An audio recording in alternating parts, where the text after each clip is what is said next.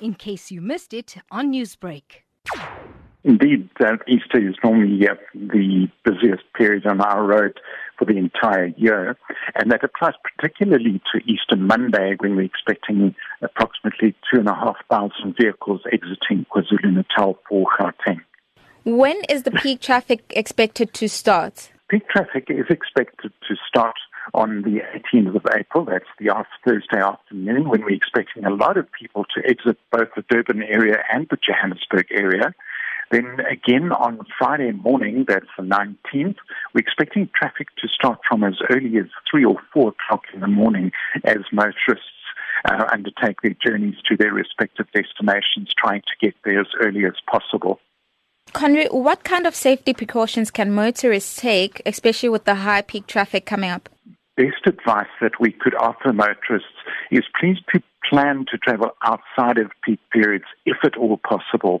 Obviously, if, if motorists have no option but to travel in those peak periods, we would, above all else, re- request that they exercise patience on the road and that they uh, just consider it towards one another.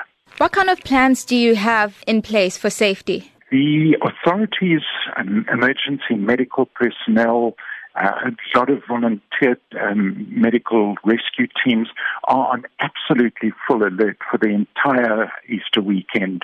And so there will be high police visibility. Uh, there will be a no tolerance approach throughout the weekend to traffic violations. But our appeal to motorists not to rely on the presence of the traffic authorities, rather to exercise restraint themselves and to drive safely, responsibly, and within the law. Are there any severe weather patterns that can affect motorists on the N3? At this stage, pleased to say that there are no severe weather patterns expected over the weekend. Obviously, those, those that situation can change, what we would advise motorists to do is always to prepare for the unexpected, and that might be in the form of unexpected weather patterns, or indeed if there's a road closure due to an incident or anything like that. So the advice is please to make sure that you have refreshments in the car. If you have anyone who's dependent on medicine, or for instance asthmatics, to make sure that those medical provisions are available in the car, and particularly if they have children, to make sure that they are well catered for. Newsbreak, Lotus FM, powered by SABC News.